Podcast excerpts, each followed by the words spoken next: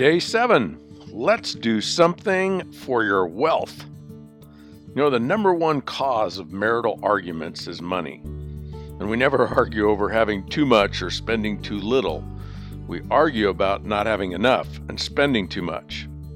Now, I'm not advocating that having all the money you'd ever want will make you happy. Not at all. In fact, studies have shown that past about $75,000 a year, more money does not result in more happiness. But that does leave about 85% of us at risk. A lot of people do not make enough money, or have enough money, or spend too much money, resulting in stress, worry, arguments, and as you know, worse. As a side note, a study conducted by the AARP found that the number one impact on happiness for people age 40 to 59 was financial security. The respondents felt that more financial security equaled more happiness.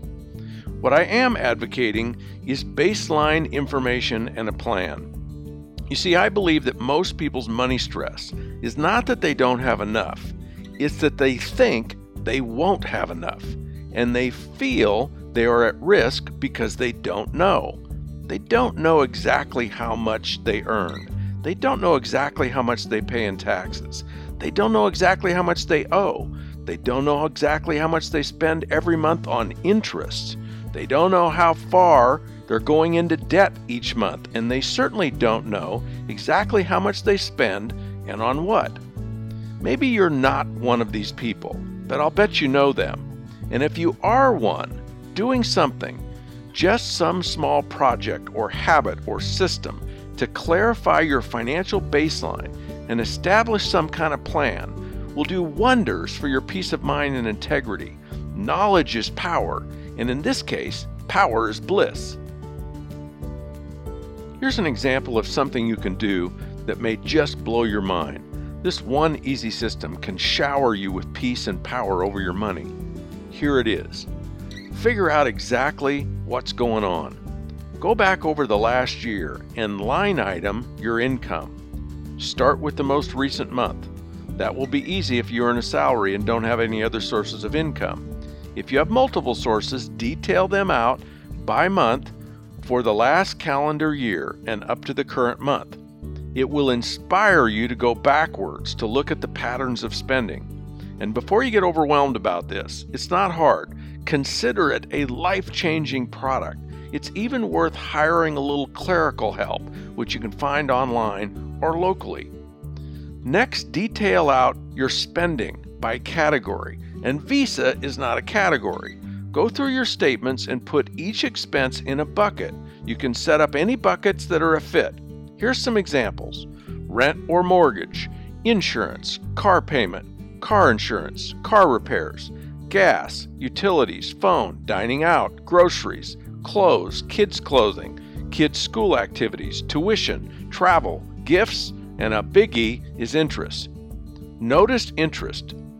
One of the most profound things you may find by looking closely at your debt, not your mortgage, but your consumer debt, your credit cards, and your car payment, is how much you spend every month on interest which, other than a home mortgage, is a total waste of money. Seeing how much you spend on interest can be a huge motivator to make different choices.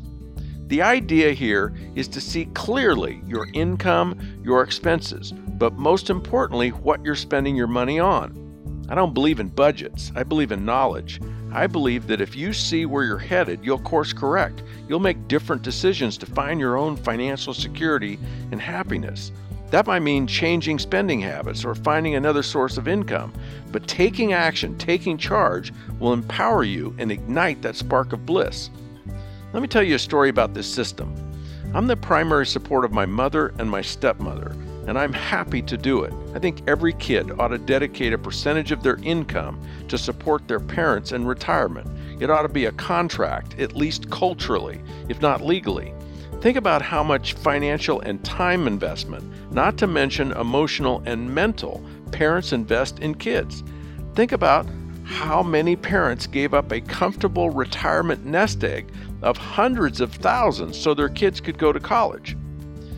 But to the story, as to their financial support, I on occasion sit down with them to go over their expense and debt. and I've been doing this for about 10 years. The first time I did it, they were both in over $30,000 of credit card debt.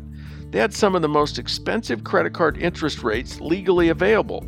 They were spending close to $1,000 a month just on interest. And where were they getting the money? From new credit cards that came in the mail.